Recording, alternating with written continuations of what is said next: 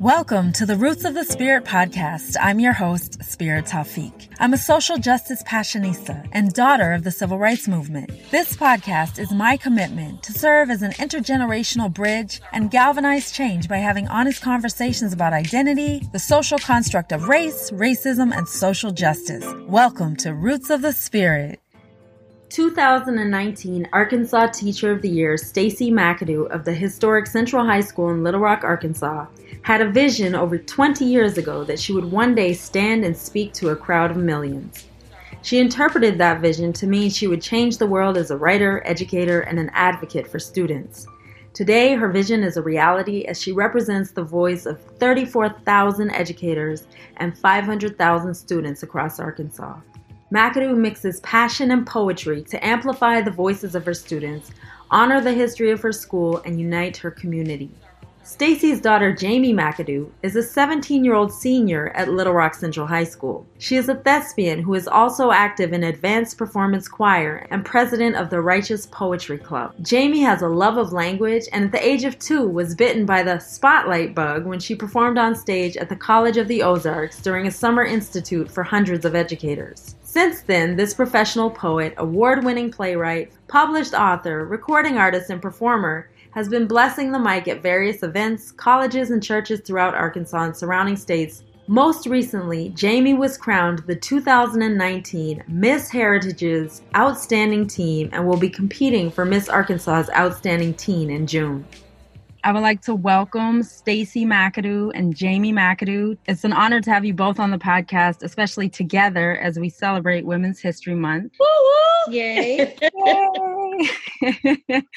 You're a powerful mother and daughter duo, and this is my first intergenerational interview, so I'm really excited about it. With that, I'd like to welcome you to Roots of the Spirit podcast. Okay, well, thank you. We are so excited to be here. I thought it would be cool to recollect how we came to know one another. I wish you could see my face because you have me over here grinning from ear to ear. Just to even be considered is, is, an honor. And it's really crazy because oftentimes we're just going about our normal day and don't even think about any implication of the way we live our lives and how that might possibly impact someone else because we're just doing what we do. Mm-hmm. Well, I, look, I don't know if your memory is the same as my memory, but here's what I remember. I had first, I just started teaching over at Central, Central High School in Little Rock, Arkansas. And I was amazed at how few students in my class actually knew the story of Little Rock Central High School. And so I, I made a point to take my students over to the museum across the street. And at that time, it, it wasn't the visitor center, it was the mobile uh, gas station that had been turned into the museum. And I didn't fully understand or know the story either myself. And it amazed me when when you were one of the tour guides. I was like, oh my God, like what?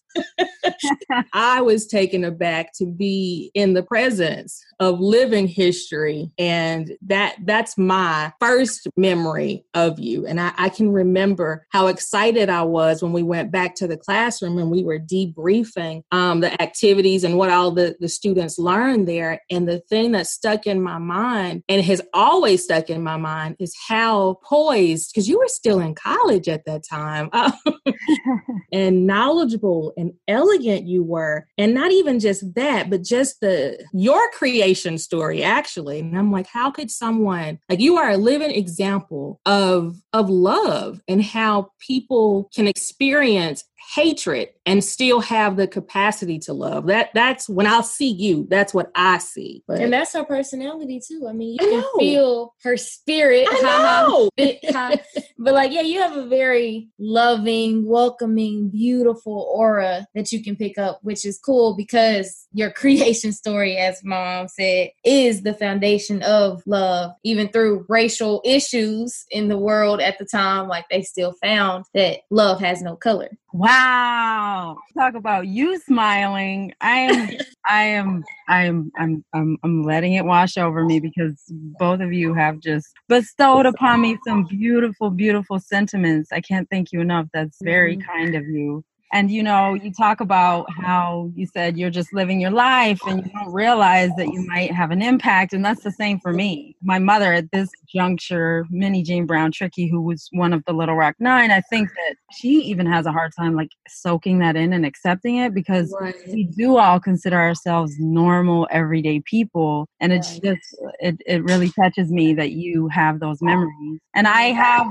very fond memories of you as well. I remember you bringing your class over. You know, I started out not knowing my own history. I had snapshots, I had little bits and pieces, but the big picture is something that is still evolving, but especially at that time. I mean, I worked at the Central High His- National Historic Site in that mobile gas station, which was our small visitor center. Right. Like you said, I was in college, I was a student at the University of Arkansas at Little Rock.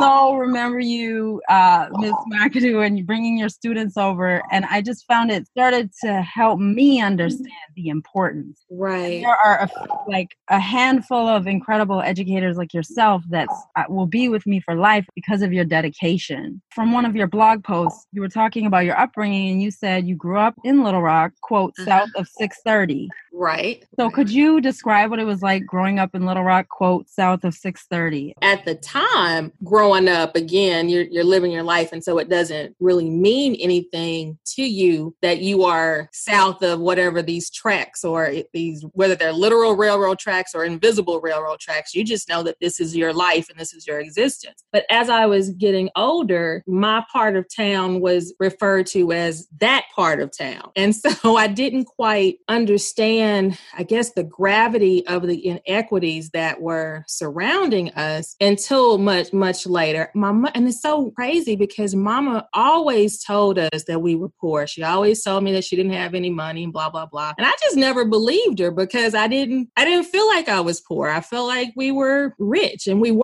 rich with love and and um, an unrelentless amount of faith in us. And so I, I, I never felt the limitations that I guess I should have felt or I could have felt. For the benefit of someone who is not familiar with Little Rock, can right. you kind of describe how Little Rock is configured along racial lines and especially as it relates to when you were growing up? When I was growing up, I lived in what was, was considered Southwest Little Rock. At the time, Southwest Little Rock was actually a really a suburb of Little Rock. And then some kind of way, I guess the city started growing and and boundaries and lines changed. But over over the years, white flight started happening.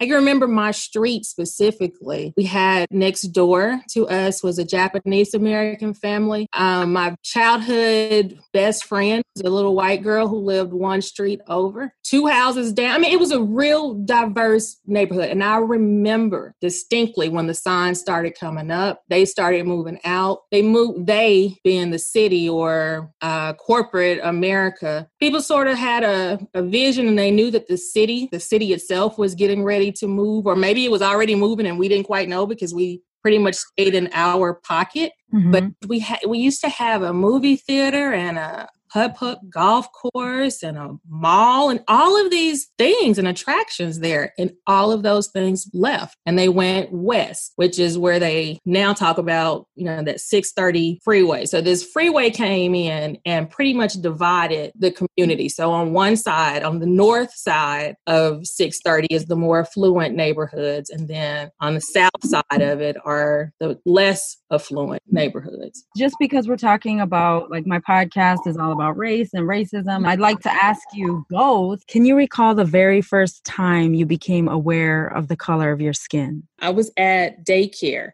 and we went to the daycare right down the street from my house. Again, very diverse neighborhood. We were at daycare. Mama said I used to come home every day and I would talk about my best friend, you know, my little friend. Um, I'm just going to call her Megan. That's not her name, but we'll just say Megan. And mom said every day I would come home talking about her. And finally, one day I must have said something about her hair, or I said something that let mama know that this child was not a black child. And mama said that she she looked at me and she said, Well, Stacey, what color is she? And she said that at that moment I paused for a really, really long time. And I said, Mama, I think she's kind of pink. And that it was that moment that her heart just really it, it, it broke. And it was when everything dawned on her that as children, we don't we don't know anything. We just like who we like and we're friends with whomever. And it's not until we become aware of all of these social constructs that we start analyzing and formalizing you know all of this stuff. And so she said that she made a point then that she was going to try not to to take my view of the world. And and i had absolutely no concept that this little girl was any different from me. One of my earliest ones is that so i went to terry elementary pre-k through fourth grade. It had a lot of black students it was kind of diverse, but it had a lot of black students. So that's what I was used to like growing up as a kid. All right, just jump in there. So at the time when you went there, it was one of the most diverse elementary schools here, which is why we put you in that one specifically. Okay. Thanks, mom. You're welcome. but uh, like all of my friends were black that I remember when I was in elementary school. So then fourth grade, I know we got a new principal and some other stuff happened. And so they my parents thought it was best to transfer me to Jefferson Elementary, which is like 99% white. And so that was an interesting transition for my brother and I. He was in fifth grade, I was in fourth grade. So he only had one year and I had two. But I remember when I first went there, how like uncomfortable I felt because it was only two black people in my fourth grade class. It was me and this other black girl. And I just remember that it was real weird and uncomfortable. And I tried to make friends. And that could have just been because by fourth grade, you already have your friends and your cliques. But I mean, they already had their friends, and those were their neighborhood friends whom they had sleepovers with and went to pool parties together with. And so, like, I felt like I didn't really fit in. And um, I've been exposed to the arts my whole life. So I remember in fourth grade, I wrote a song entitled Nobody Knows. And I put a little music video to it, and my mom posted it on Facebook. And it was just saying, nobody knows what I'm going through. Nobody understands me. I have no friends. Like no one looks like me. And it was it was kind of it was a big experience for me. And I remember crying a lot and yeah. saying, "Mama, can I go back to Terry? All of my friends are there. Like you know, I fit in more there." And Jefferson was kind of like a I guess a culture shock because even just the things that I had experienced or the shows I talk about, like you know, you saw that new Proud Family or something, and so just like small little societal or social things that that Black kids experience that white kids don't don't. So it's kind of like I didn't really relate to the Jefferson kids. And I remember that being a pretty big deal to me. Um, it wasn't like overt racism. It was just the feeling of uncomfortableness, or for me as a little, what, eight year old kid or something. So, but I just remember that I didn't like going to school because it was a whole bunch of people who I didn't relate to, who didn't understand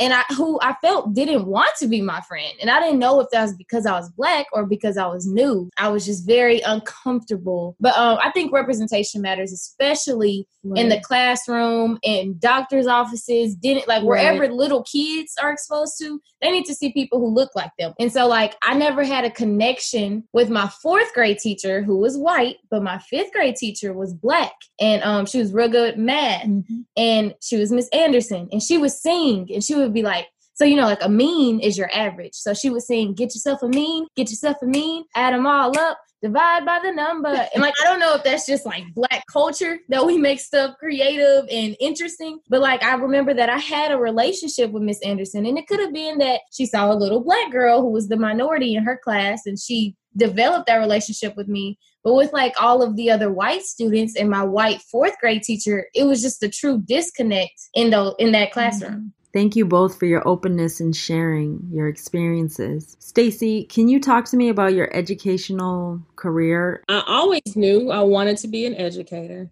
I didn't always tell people that's what I wanted to be. And it, it's really funny because um, Michelle Obama in her her book Becoming, she has a very similar story uh, about her and her aspirations. I think growing up, you learn really quickly what society thinks is acceptable and what will make people proud when you say what you want to be because that's usually one of the first questions that adults ask you. So by the time I was growing up, public school teachers were not as revered as they used to be. So I heard all of the rumbling and I knew that they they didn't get paid a lot of money. So I did not I didn't want to tell people that. I wanted to say something that would make them say wow and be super impressed. I knew I loved children. And the only thing I, that I could think of to say is that I wanted to be a pediatrician. And so they would, oh my gosh, that's so great. Wow, wow, wow. But I knew I didn't want to be a pediatrician. Mm-hmm.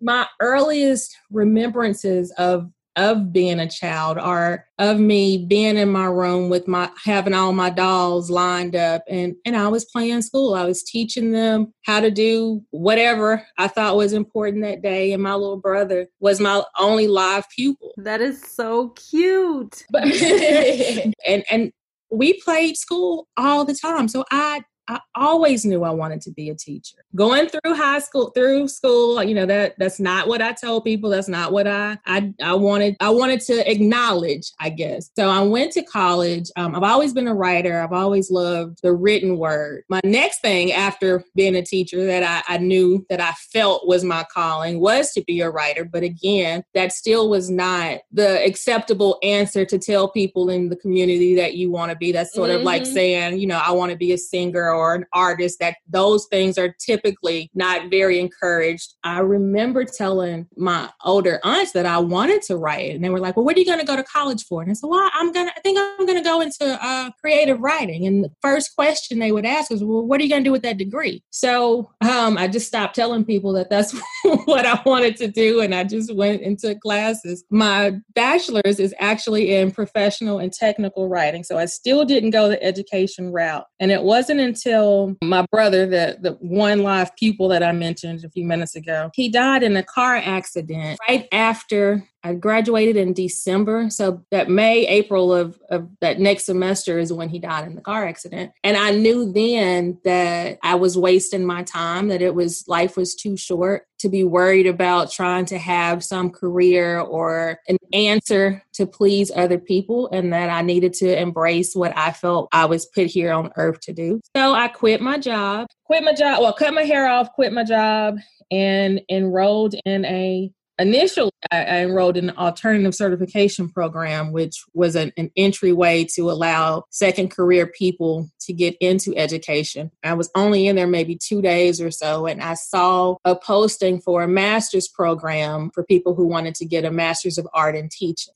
and so I enrolled in a master's program and actually taught probably that year that I first met you. Um, I was teaching full time and in grad school to become certified. After you earned your master's, which is unbelievable that you finished in just one year, how did you then go on to become a teacher, specifically at Central High School? Before I officially quit my job and cut my hair off and all of that stuff, I was still at Alltel for whatever reason, I'm looking at job openings for teachers. And I actually applied to be a teacher. And I got a phone call from this lady named Nancy Rousseau, who at the time was a principal at a middle school. And the position was for an English position. And I, I went to the interview and we instantly connected. And she told me, she said, I, I would love to hire you once you get all of your credentials you know, come come back to me and I, I will definitely I will definitely make something happen. And she gave me her card and I did not forget that. So once I finished college and and knew that this is what I was supposed to do after Craig had died and all of that. I went to the master's program. While I was in there, I reached out to Rousseau. By this point, she was no longer at Pulaski Heights, but she did connect me with the, the principal there. And I had an interview with him, and he loved me and offered me a position there. I am now sitting in summer training with the other English teachers, getting ready to make my new career as a seventh grade English teacher. And I get a phone call from Central High School that said a communications teacher had just turned in their resignation. And would I be interested in coming to Central High School instead of being an English teacher? I was like, yes. Not guaranteed. We just want to know. We're, we're going to put posted and you'll have to come for an interview and all of this. Went to the interview and apparently that I was meant to be at Central. So it, the interview was wonderful. They loved me. I love them.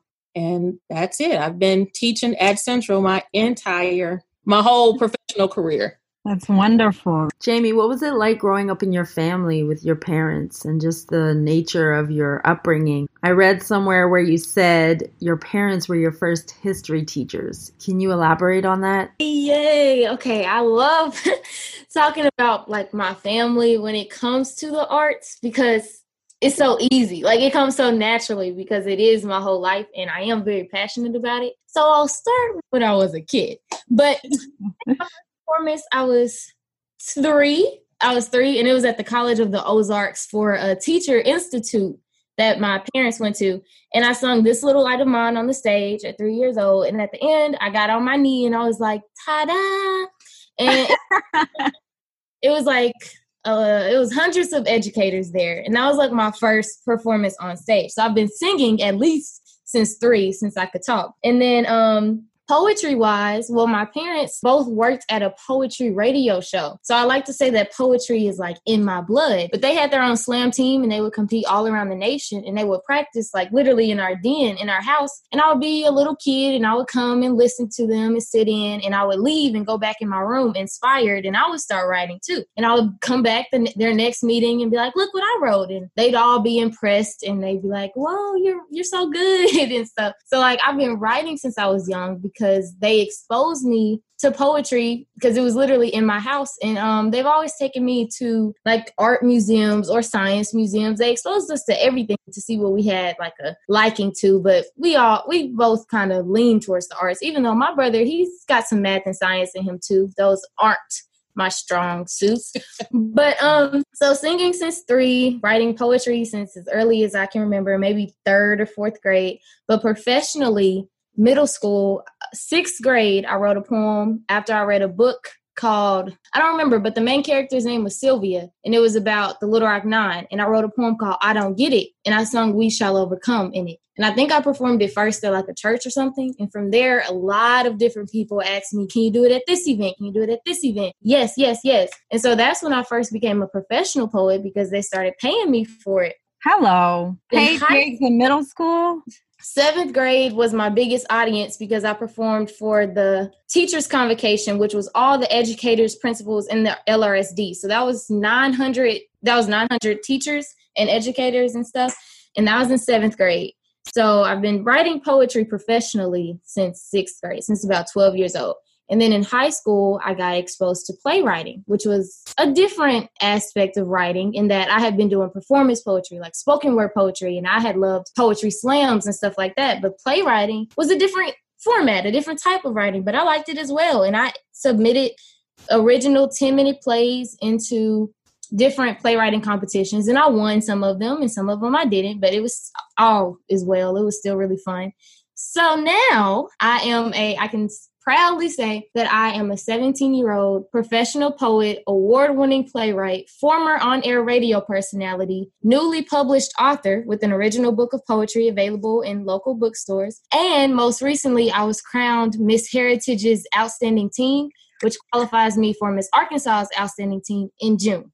That is so absolutely amazing. I, I just think you're so awesome. Thank you. And it's because of my parents. And um, but it's it's more than just them exposing us and taking us to lectures and forums and community events or to poetry slams and open mics and creative outlet places. It's more than them just take just throwing us there and dropping us off or showing us that, but it's also their parenting style they taught us that we could and that you know there was no limit and there was no age limit.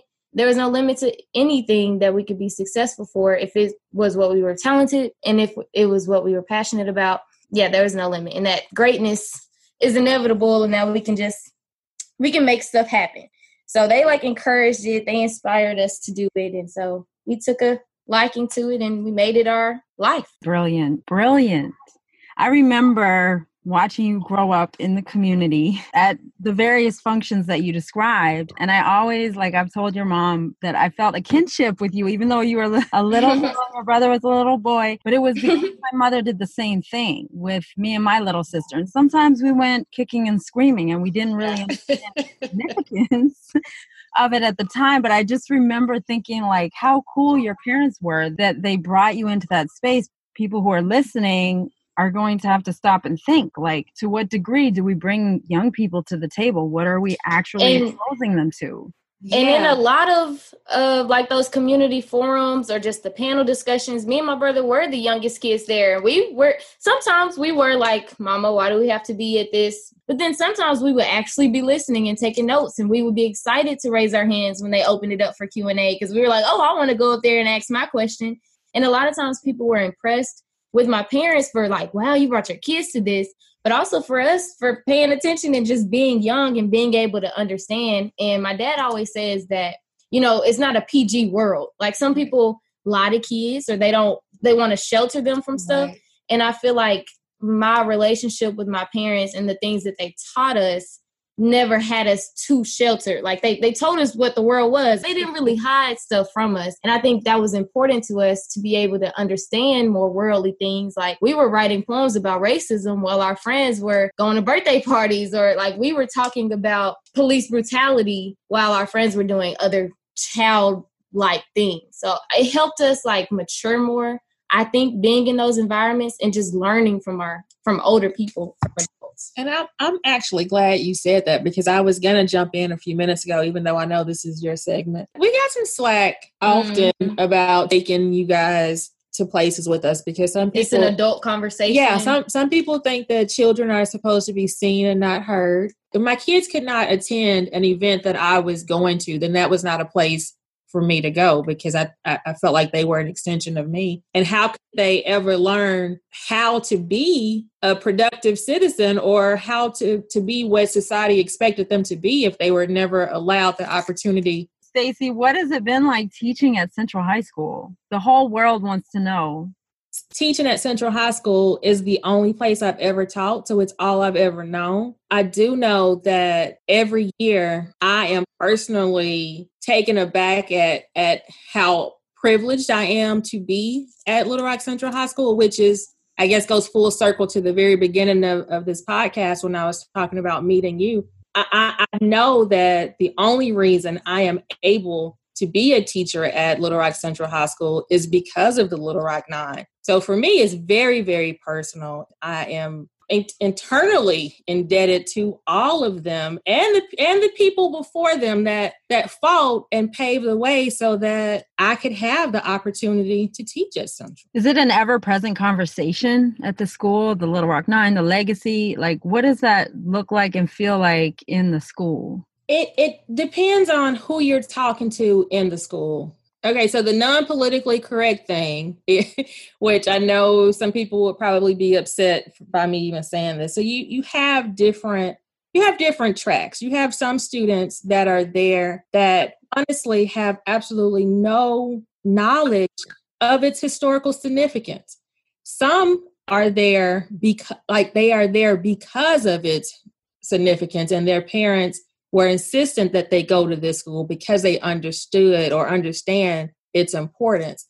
So it, it's these polar opposite ends. And you you would think that the students there, all of them would be very versed in its history and that they would be sick of hearing about the Little Rock Nine because you would think that they would know so much. But sadly, that that's not the truth. That's not their reality. So every year, I, start from the beginning and i promise you there there are a lot of students who still don't know. Most of my students originally are ninth graders so maybe that has something to do with it also.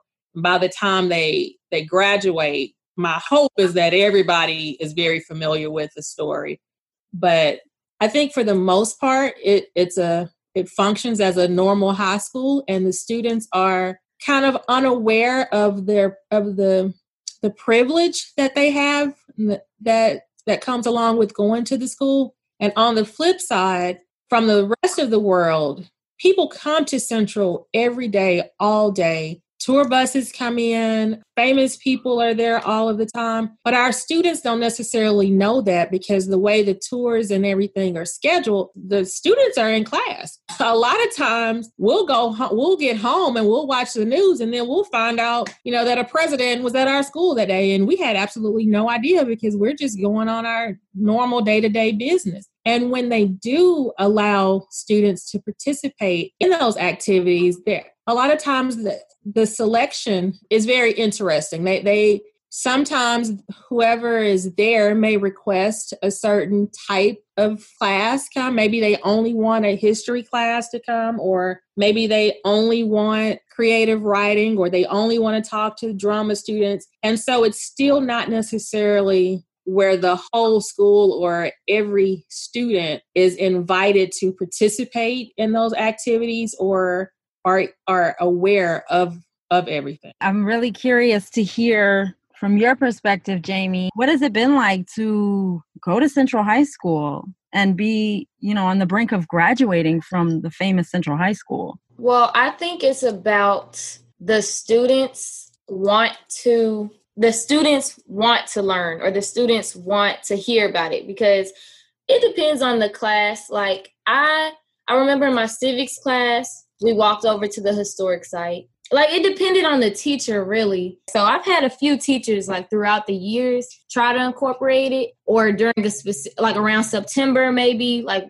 during the anniversary of the desegregation or maybe black history month but at certain times. But it's not like a regular thing that you do just like ah i'm always hearing about this. But there are if you listen and if you observe things if you notice like when you first walk in through the building there's a whole plaque over there and there's stuff and obviously the historic site is right across the street so i feel like if a student wanted to learn about it or was interested in knowing the importance and the significance of where they go to school it would not be hard to find out stuff about it. But if you don't care or if you're indifferent about it, then it's also easy to just ignore it. But this year, our Black History Play was all about honoring the first blacks. That was the theme, was first blacks at Central High. And so obviously they talked about the Little Rock Nine, but more than just the Little Rock Nine, they also talked about like the first black athletic director or the first black principal. So that was cool. And it's also the students' job too, because last year, the Black History program, it was more open to just have whatever you wanted to do. And my poet gang, my poetry team, we had poems on the Little Rock Nine. My brother and two others have a poem where they took on the perspective of the three males in the Little Rock Nine, and they did that poem last year, and that brought a lot of attention because that's a school-wide assembly. So all you know, nearly three thousand students heard them doing really entertaining poetry where they were talking about um, the checklist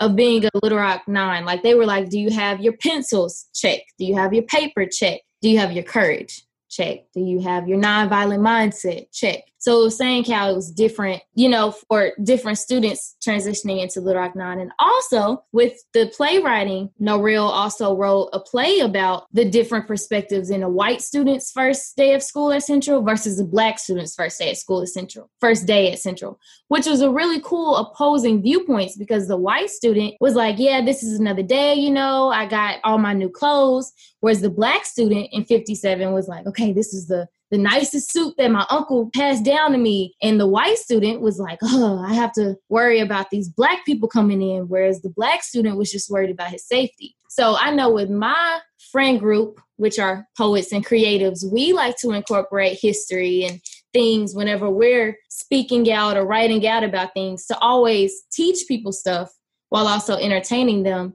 Righteous Poets. I have a little snippet on my phone from 2017, which marked the 60th anniversary of the desegregation of Central High School. And I sat in the Robinson Auditorium in complete awe as I watched you perform a poem that was walking in the shoes of the Little Rock Nine and commemorating that occasion. Jamie, can you tell me about Righteous Poets? You have a book collectively with Righteous Poets wrote t- approximately 20 poems about the Little Rock 9 mm-hmm, mm-hmm.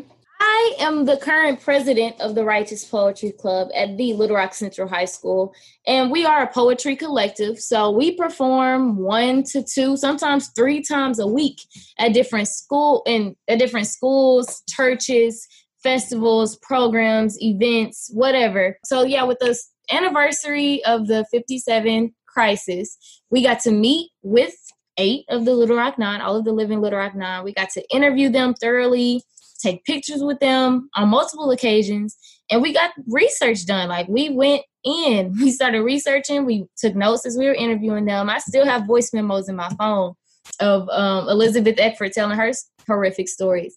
And we just sat down the summer before school started and we just wrote a lot of Little Rock Nine inspired poems because we knew that the 60th commemoration events were coming up. And this is what we do, you know, we're poets. So we wanted to be all over these events. We did bus tours. They took bus tours all around um, the historic places of Little Rock, and we were doing poems on the buses and at the different stops. We went to Daisy Bates' house and we did a poem at that stop. And then at just different events, we did poems. So we knew that we were going to be busy during the September season. So we did write a lot, and we published a book entitled A Righteous Look at the Crisis. It's at the Little Rock Central High Historic, is at the Visitor Center. And that's pretty much yeah, it. I was gonna ask because you know people listening are gonna say, "How can I get a copy?" I'm so intrigued.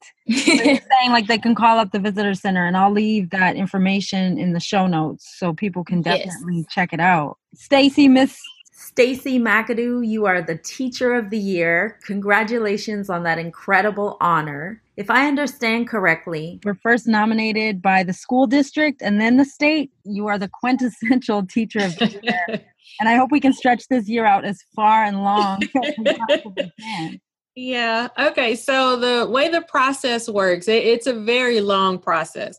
You, you first have to get nominated at your school. So your staff nominates multiple people, and then they vote on who they want to represent the school. Then once you win for the school, then you're put in the hat for the district.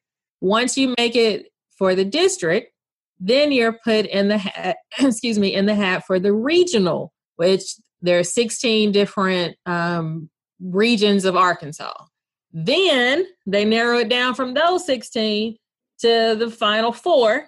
Then they select. I mean, so it it honestly it was almost a year process before even being named. My position technically does not go into effect until July 1st, 2019 through July 1st, 2020. And the paper had it listed that the teacher of the year takes a sabbatical, but it's really not a sabbatical. It's a year of service. After the school year ends, I will be traveling around representing the state of Arkansas and talking about best practices, visiting classrooms, learning from other teachers, seeing what works in different places. I will also be a part of the State Board of Education. I won't have a vote, but I will have a voice. So every time they have their board meetings, I will be there once a month on the panel, putting in my input as a teacher. And I said I'll start doing stuff after the school year, but that isn't exactly true because I was named Teacher of the Year in October. And although I'm still in the classroom, I have been Everywhere. I have been everywhere, and and, and so I have to California.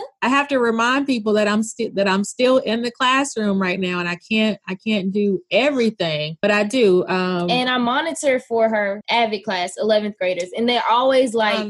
Miss Mac, I thought next year was your year off. And they started crying whenever she was announced. Oh, that's a funny story. Whenever she was announced the 2019 Arkansas Teacher of the Year, they all ran up on stage, gave her a big hug. And there's like a picture in the newspaper of them like literally crying because they're like, I'm happy for you, but yeah. you won't be here my senior year. Like, we need you. And they're taking the best teacher out of the class. it, it's it's really bittersweet and we had and, and honestly we're still processing all of that in the classroom and so we had to have a conversation it was really funny before i was named teacher of the year everyone was re- all of my students were really happy and then i remember i came to, to class one day and the student said i don't know why y'all are so happy did y'all not read the press release and, uh, no yeah and so the kids were like, What are you talking about? They said, If she wins, then she's not going to be our teacher next year. The kids were like, What? Then they started saying, Well, I'm praying that you don't get it. So then we had to have this whole conversation about,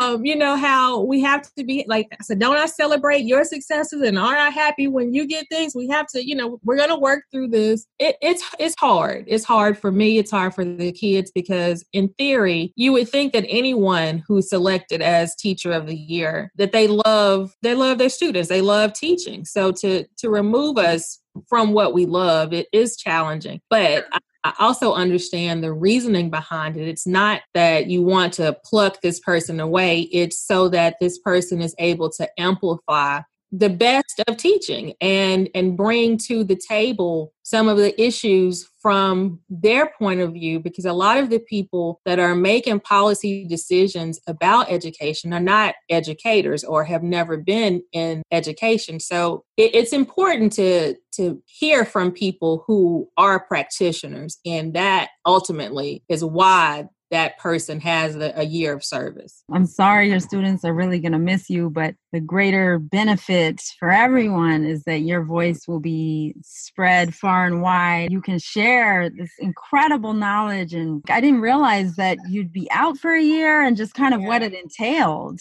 It's almost like I, I, I was teasing, and now Jamie is in this position. I used to say it's almost like winning the Miss America pageant. Like people want you to make these appearances and, and they want to know what is your platform. And you're like, mm-hmm. I'm I'm just a teacher. What do you mean? What is my platform? And, and now I, you know you're not allowed to ever say just a teacher. I, I know, I know. And so you do, yeah, that's a whole whole conversation that we'll we'll have to have. But those yeah, for sure that come, that come through your mind, or that at least that come through mine, because even though I I am very involved in the community and I I have my opinions on a lot of things, for the most part, I go in my classroom and it's me and the kids. So now I'm I'm in this new world of adults and and it, it's it's just very very different very different but the impact your impact i mean i i'm glad you're going to be on such a huge platform to be able to share because you're obviously clearly doing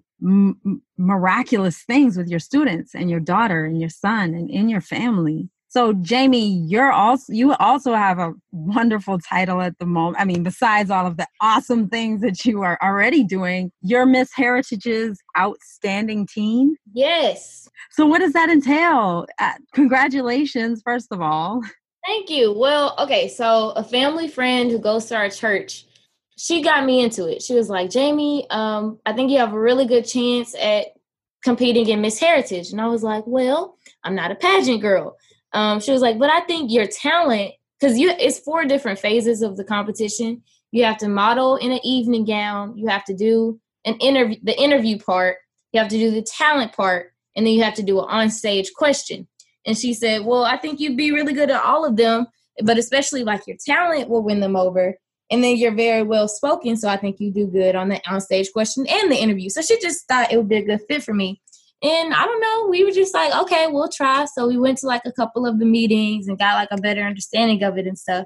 And then I went and I won overall best interview out of all the contestants. And I was satisfied with that. And then when they said, and your 2019 Miss Heritage's outstanding teen is number six, Jamie, I was like, what?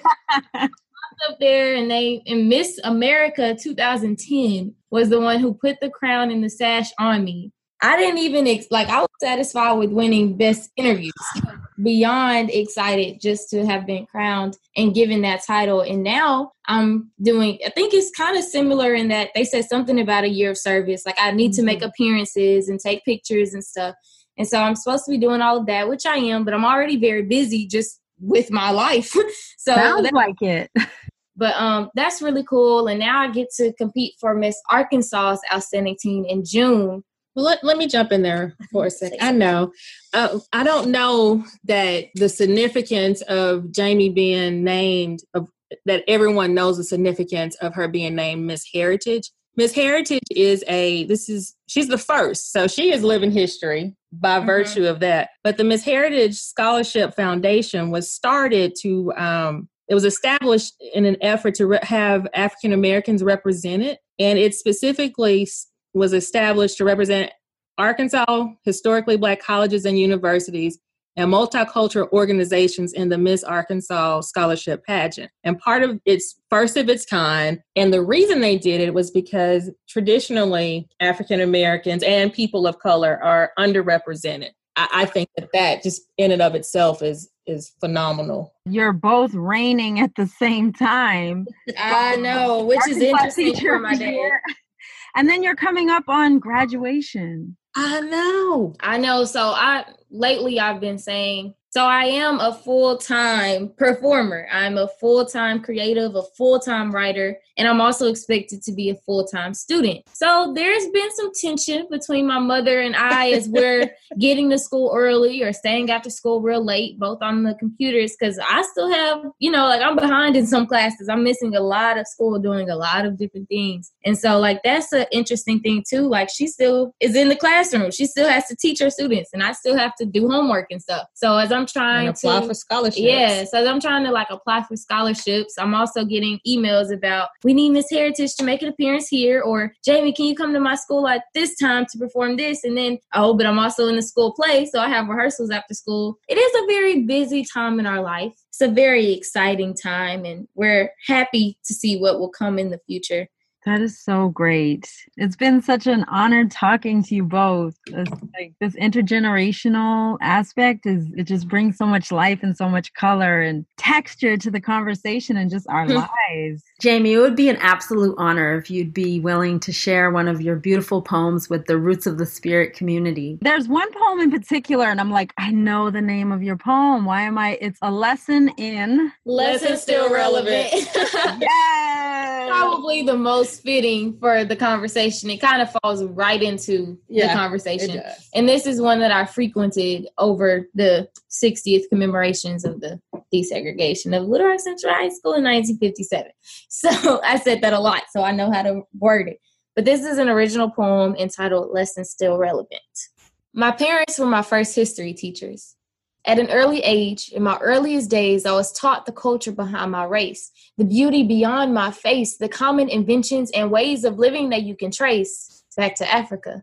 I knew about the brotherhood that was taken from the motherland. My mother's hands never tamed my natural roots. My mother's hands held me as we watched roots. My father's glance compelled me to pay attention to roots. My brother and I watched Eyes on the Prize. My brother and I watched documentaries that show Martin Luther King died, Emmett Till died, Black people died. In America, Black people died. My brother and I watched the news as Trayvon Martin's parents cried. My parents took us to museums and we observed the gems. They took us to lectures and we listened back then. They taught us about Central High School too. Way before we went to school, and in a way, I felt like the 10th Little Rock Nine from behind, the little sister of them all, the fly on the wall, the shadow on call, and I saw how they retreated.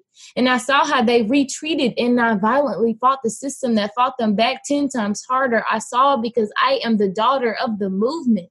I knew this at an early age, so by ninth grade, I expected attending Central High to be iconic, to be as if I would be a part of history. I represent the third wave generation after the desegregation. It's amazing that it wasn't that long ago. I know that we have come from a long ways, but we still have a ways to go. But at least in Arkansas, we can say it started at Central High, where I am now one of nine Black students in a school of nearly 3,000, a place that has over 20 languages and counting, a school where I am not greeted every day with two, four, six, eight. We don't want to integrate shoutings. In 1957, Central High was the beginning of change. And I knew this at an early age, I mean, in my earliest days because my parents were my first history teachers. I'm snapping. I'm glowing. Oh my goodness. You are phenomenal. Thank you so much. Congratulations on your respective amazing reigning titles. Arkansas Thank you. Teacher of the Year and Miss Heritage Outstanding Team. I'm so excited and happy Women's History Month. Thank you so much. Yeah, yeah, it's amazing. Look, it's March, but I'm still black. year round, year round.